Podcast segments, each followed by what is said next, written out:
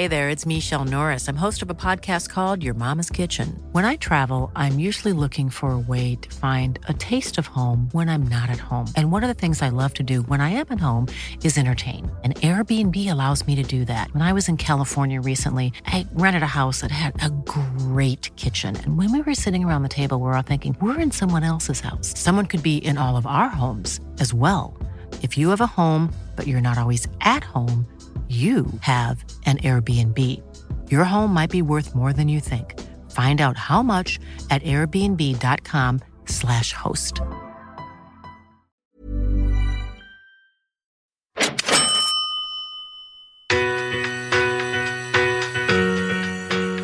Life unfolds as it unfolds, and we don't always get a choice in how life unfolds.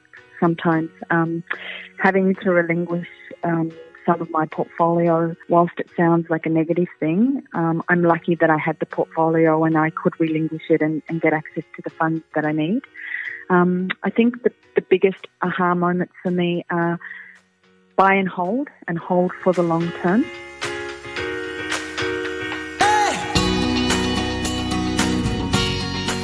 This is Property Investory, where we talk to successful property investors to find out more about their stories, mindset, and strategies. I'm Tyron Shum, and in this episode on Property Investory, we're chatting with Marion Mays, a property investor with a vast experience as an advisor and mentor.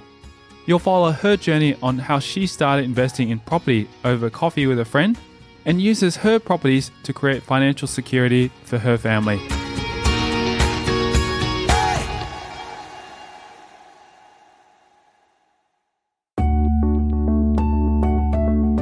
So my name is Marion Mays, and I'm the founder of Thalia Stanley Group, and that's a boutique uh, property mentoring firm set up in honour of my parents. So my mother's name was Thalia, and my father's name was Stanley, and we're based in Melbourne. Um, and I guess really my short CV, if you like, is that I started out in the banking world more than 25 years ago and I've worked in most areas of banking and lending and financial services. I've even repossessed houses for a living and resold them for the banks. Um, and about 17 years ago, I turned my passion for property into my professional career, where I started mentoring people in property investment advisory. Mays has recently won a number of awards for her skills and was featured in the Australian Property Investor magazine. I was nominated out of uh, a large selection criteria as one of the top 10 property um, experts in Australia by Property Investor magazine, and I think that was in the last couple of months. Um, and I'm also a contributing author to the uh, book Investing in Property in Australia, um, which was published earlier in the UK this year. She has been in the media spotlight for some time now, being featured in articles in the Sydney Morning Herald and Smart Investor having strong passion for social topics beyond her property investment skills. There's a number of topics that I'm I'm passionate about, which we were chatting about earlier before we went live with this podcast. Um, in terms of my commitment to specific social causes, i.e., homelessness in Australia, um, and also the prevention of violence against women and children. And so I think my strong commitment to those social causes and the fact that I'm a woman in a male dominated industry always makes me a newsworthy candidate. Um, and from time to time, a number of journalists have reached out to seek my uh, opinion on things, be it the property market or be it the psychology or mindset required for one to be a successful investor, or be it my views on those specific areas that we just touched on, you know, homelessness and prevention of violence against women and children. Um, yeah, and so it's always very flattering to be invited to give comment or professional opinion in the media. And um, yeah, the list is definitely growing now in terms of the various publications that I've been featured in. But I guess the real opportunity behind that, more than the um, the kudos of it, is that it helps our work uh, have greater reach, and specifically our work is around championing women to uh, build wealth and move beyond their stories. Um, and we've also recently started working specifically in the men's space, and that was really by request from men saying that, you know, we've had partners or friends or mothers or colleagues attend your events, and we'd really love to be able to have access to the, the same kind of information in a man's forum. Marion's typical day involves her on social media attempting to teach what she calls financial literacy. It's quite lateral and diverse and not your usual standard kind of financial services employee day. Um, so, a couple of things. Um, one of my big commitments is to bring financial literacy to all Australians, regardless of social or demographic background. And so, I mentor privately in secret Facebook groups um, both men and women. So on any given day, I am in those groups posting a specific question for all the participants to answer and then moderating all of the answers by the participants.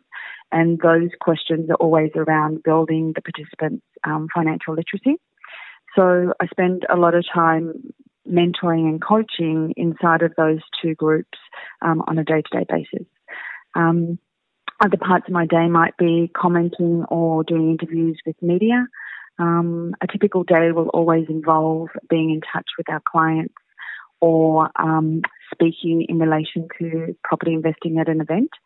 Um, we do events, as I mentioned earlier, uh, frequently, monthly, one for women and one for men.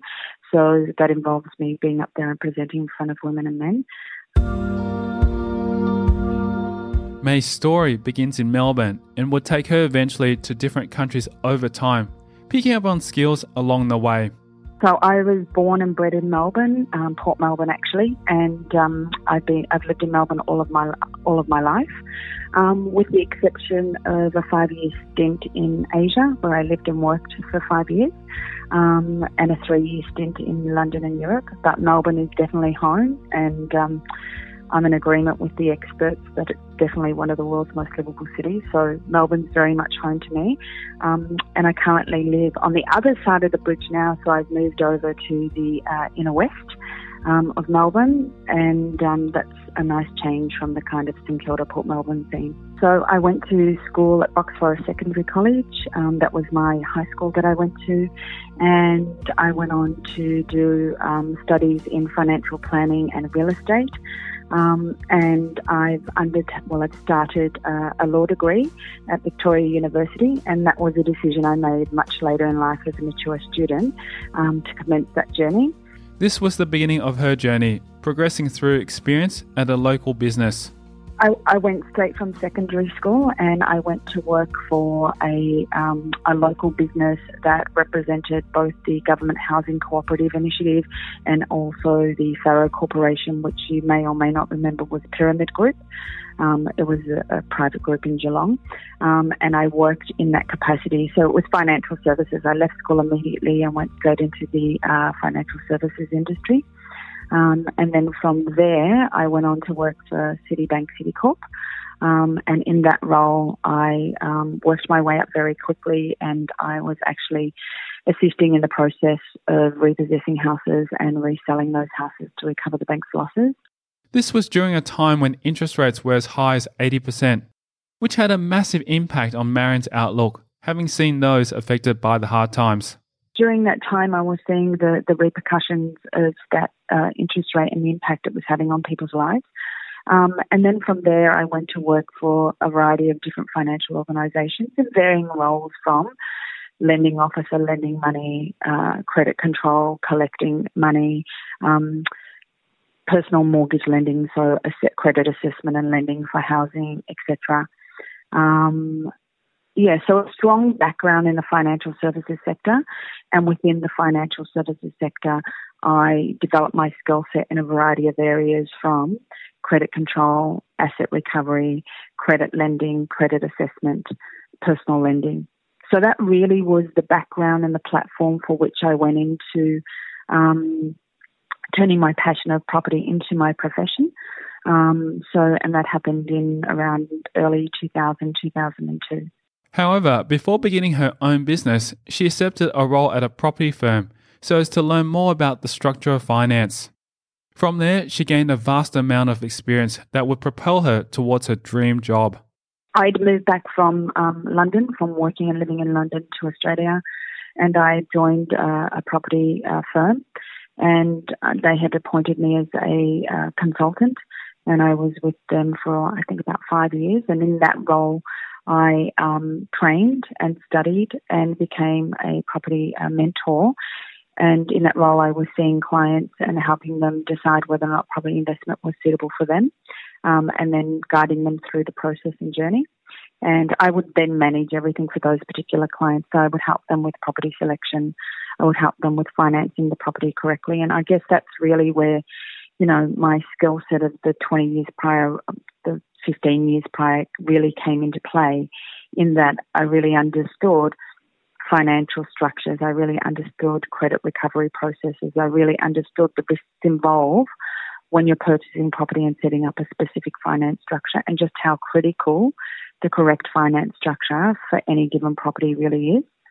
Um, yeah, so in that journey, I would take clients through the, the buying process and organising the finance for them and helping them manage the process right up until settlement. And as I said, I did that for four or five years with that particular firm. Um, and then I went on to work for a number of um, major property service providers in the industry, and I'm talking in the property investment space. Um, so I went to work for another uh, another company after that as a senior. By that stage, as a senior property mentor. Um, and then I was fortunate enough to have my beautiful son, who's about to turn 10 any day now. Um, and then I took a short break um, from that um, and after having my son, I worked for one or two more companies in the industry and then decided to go out on my own. And that was three years ago now. The initial influence to get into the property sector came from a family friend who convinced her on the possibilities of commercial real estate. So the influence didn't come directly from my parents because they weren't property investors and they um, they hadn't invested in property in their life. But I was fortunate enough in my early 20s that somebody who is a very dear friend to us, our, our family, um, cultivated, if you like, my interest in property, particularly commercial property, and that's really where my journey started. For most people, I think most average people kind of start their journey with residential property. Um, but a friend of mine had introduced me to the concept of commercial property in my early 20s. Um, and I just always had I think it's it's not just the property, but it's that people live in properties, and it's the interest, the human interest of people and their lives um, that I find so fascinating in the context of property. Um, yeah, so then I started my my property investment journey with commercial property, um, which is was an interesting place to start.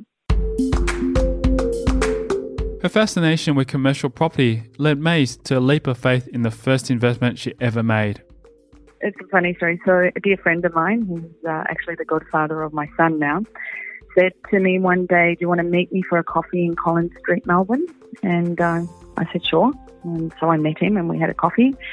And then he said, "What do you think about this building?" And I went, oh, "It's an amazing building. Like it's architecturally stunning, and you know, it's um, it's um, you know, part of history. It's such a beautiful building." And he's like, well, would you be interested in buying something in this building? And I went, huh?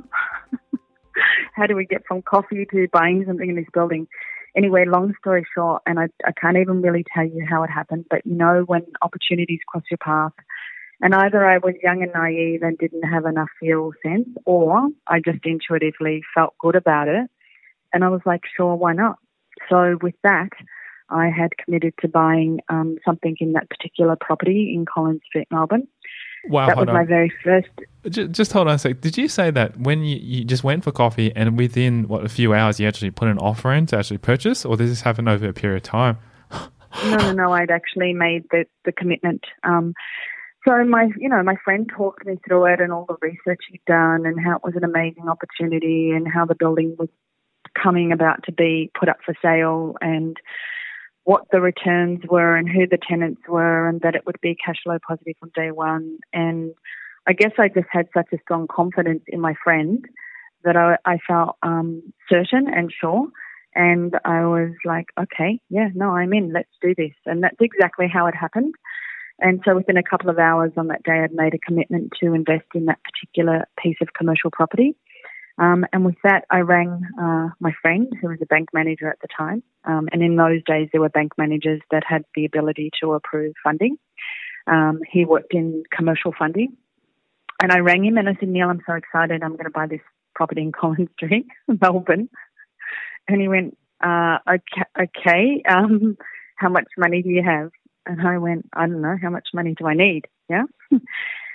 and um, and he gave me the figure, and I said, well, I don't think I really have that, but I guess I can kind of find it if I really need to, or you know, can you finance it 100%? You know, it's commercial and the rent covers the. And he went, well, we can't exactly do it 100%, but we, you know, get as close to that as possible. Um, yeah, and with that, Neil organised the finance for me, and before I knew it, I was a commercial property owner. With this positive first experience, she felt inspired to continue investing in the market. It's not your usual long drawn out story of research and due diligence and looking, and but it just kind of happened. And owning a commercial property first up and having such fantastic experiences, so the the tenants then contacted us shortly after the property had settled and said, look, we would really love to enhance the aesthetics of the property and we want to do this renovation and our architect's drawn up all the plans and it's going to cost approximately, I think it was $200,000 or whatever the figure was. Um, you know, would you mind? And we were like, absolutely not. I mean, as long as it didn't impact any of the heritage listed stuff or what have you. Um, so they did this amazing renovation and then continued to be the most amazing tenant for the rest of the commercial lease period. And so my experience was just easy and positive and good. You know, um, it was cash flow positive. They paid their rent on time. They made improvements to the property, and that gave me really the basis of my confidence to start being an investor in the property market.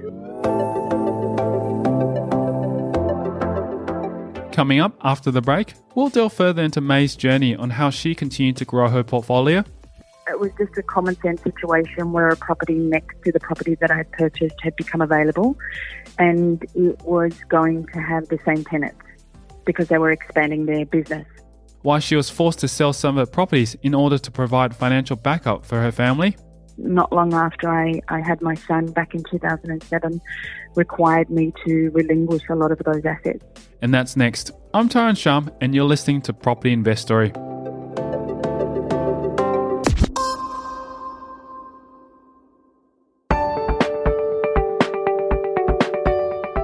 Hey, podcast listeners, are you enjoying listening to these stories and want more? Then head over to propertyinvestory.com and subscribe to receive your free property case studies that I only send exclusively via email. Just one of the many benefits of being part of this community. These real case studies are from experienced property investors where they share specific numbers of their portfolio, the strategies, and much more. Simply visit propertyinvestory.com to get your free case studies. Now back to the show. Tipping Marion in the right direction on a property investing journey, she then bought her first residential property. So after that, my next purchase was another commercial property, given my first experience was so great. It was just a common sense situation where a property next to the property that I had purchased had become available and it was going to have the same tenants because they were expanding their business. So it just absolutely made sense on paper. Um, so again, just another easy, positive experience. And then um, my th- my next property was an, a true story again. This is not going to sound very great for my uh, professional CV, but I was driving down the street one day in the eastern suburbs and I saw this uh, beautiful Victorian property with um, the most gorgeous facade on the front of it and the smallest of signs saying for sale wasn't a real estate agency sign, it was just a sign um, for sale. So it looked like the owner was selling, or I don't know. I, I don't know. It was the it was just this little sign, and um, and so I knocked on the door, and um, sure enough, the people came to the door and said, "Yep, we we want to sell the property, and we want to sell it fairly quickly, and we have a very specific price in mind." Um, Anyway, long story short, that Victorian um, terrace, which was on a, a sizable land component, um, was my third purchase. So that became my first residential property. Um, and it was a beautiful Victorian terrace with a large land component on the back of it. Um, and it was very pre loved on the inside. So that became my first gutting and renovating experience. And I literally gutted the internal of that property um, and then completely renovated the internal works of that property. Um, yeah, so that became my first residential purchase and my third acquisition. Um, and then after that, I thought it was time to probably purchase a home. So at this stage, these are all properties, and I'm obviously not living in them. Um, and then I purchased uh, my home. Um, I went to the auction. I think I listed at auction, and then I put in an offer afterwards. Um, and that was my home in St Kilda, um, just down by the bay. So it was then that she realized she had a love for a specific kind of property. I seem to, without realizing, when I can look back in hindsight, had a love of um, heritage properties because the first two commercial properties that I actually purchased were heritage listed properties. The third property that I purchased um, in the eastern suburbs again was a heritage property, and um, and then my home that I purchased subsequent to that um, was also a heritage property. So you know the beautiful old ceilings and the polished floorboards, and um, you know the beautiful workmanship that you see in um, the era gone by, but no longer. As there are limited ways to add value to heritage listed properties, how do they contribute to a portfolio? Mays says the land component is quite important, along with other essential details. With the initial purchases, they, you know, they're a commercial property, and so the growth has been, you know, slow and steady, but the yield was very good. They were cash flow positive from day one. Um, and what they really gave me was the confidence and peace of mind to go on and to buy other real estate. The residential property in Hawthorn, uh, to give you an idea, don't quote me on the figure, but I think the purchase price was somewhere in the 300s. Yeah. So I think you could probably answer that question in this time right now if you tried to buy a Victorian terrace with a large land component at the back in Hawthorn. Um, you're paying in excess of one point something. And I think and I think to, to speak to your question and to really answer it, how they, I think, you know, heritage listed is always valued, not always valued over and above modern, but there's something very unique to it, and you can certainly renovate and modernize the internal or put extensions on, but it's that charm, that intangible charm. Um, that is so appealing to so many people. So they definitely hold their values very well. They have features that you don't find in modern buildings like high ceilings, you know, um, detailed cornices and architraves and things like that. Um, so yeah, very, very solid investment, and yes, they all grew in value. However, things began to derail financially after her son was born, which forced her to start approaching things a little differently. So, personal circumstances um, not long after I, I had my son back in 2007 required me to relinquish a lot of those assets. Um, and yeah, I know. And, um, but that's okay. Once you know how to do it once and you understand the formula and the system that works, you're able to recreate that. And so with my new or more recent acquisitions, I've um, leaned towards uh, newer investments as opposed to my past pattern of buying of old heritage listed properties. Um, you know, we still have our home, which is an old heritage listed property, but I've um, the purchases have been new purchases in new, new developments. And obviously, the benefit of doing that is because I wanted to realise the opportunity of, you know, the stamp duty laws before they changed, obviously, um, for buying off the plan. But I also, at this position and stage of my life, it's more conducive for me to buy um, properties that are going to have some tax benefit to me in the here and now.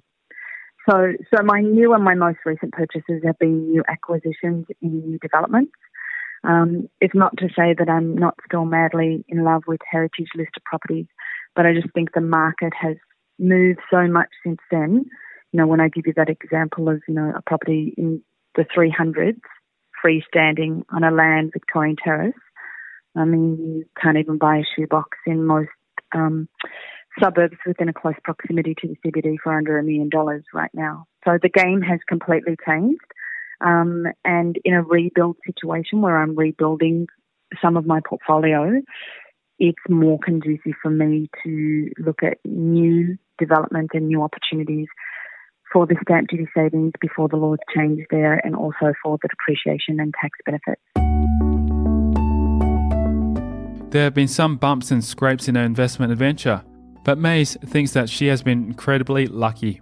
Probably the only the only small thing that I really ever experienced is where I agreed to let um, two couples uh, rent one of my properties in a share tenancy agreement, um, and for whatever reason I can't remember why at that time I didn't use a professional property manager, um, and it just turned into be a nightmare.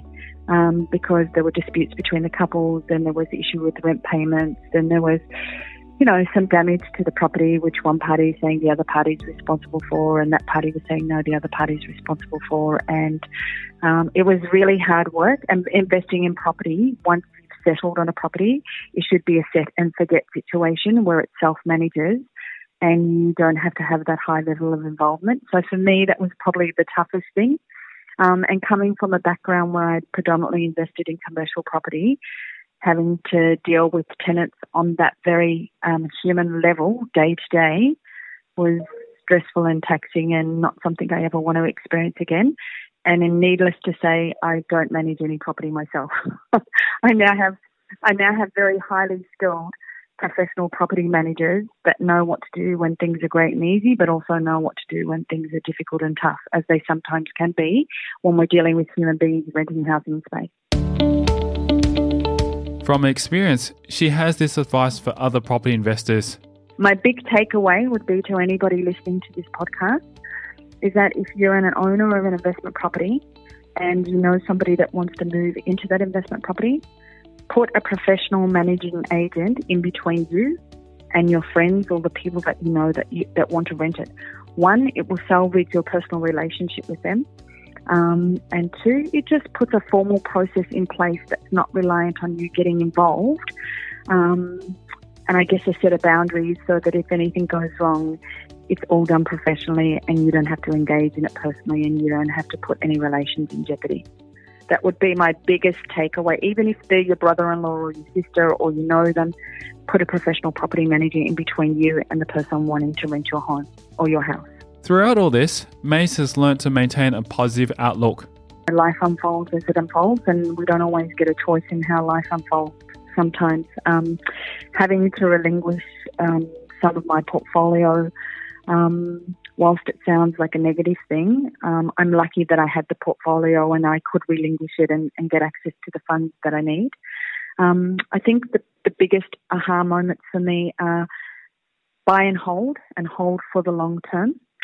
But the, the other really important thing for me has been property is a way to have always a safety backup plan. And what I mean by that is the liquidity of property. So, for example, you know, if we bought a property 15 years ago for 400,000 and today it's worth 800,000, um, the ability to have a credit facility against that property, like a line of credit um, or a loan with overdraft, um, is just so crucially important to financial security. And the reason I say that is if you hold property as an asset, you can always easily borrow money against it as long as you can meet the bank's criteria. Discovering how property can provide financial security for her and her family when necessary, especially in dire circumstances, was a crucial moment where everything fell into place. Certainly, in my personal circumstances, where um, having access to a lot of money quickly was really important, very, very important. Um, I wouldn't have been able to navigate my way through difficult times and, you know, beyond months, difficult times in terms of years, had I have not been a property owner. And what I mean by that is I had a credit facility on one of my properties. I'd paid down pretty much most of the debt on that particular property. Um, my circumstances drastically changed very quickly and very unexpectedly. Um, I didn't have access to uh, income, um, and I had a young child who was quite sickly, reliant on me. And because I had access to the money on that credit facility from that property, I was able to use that money to live from for an extended period of time.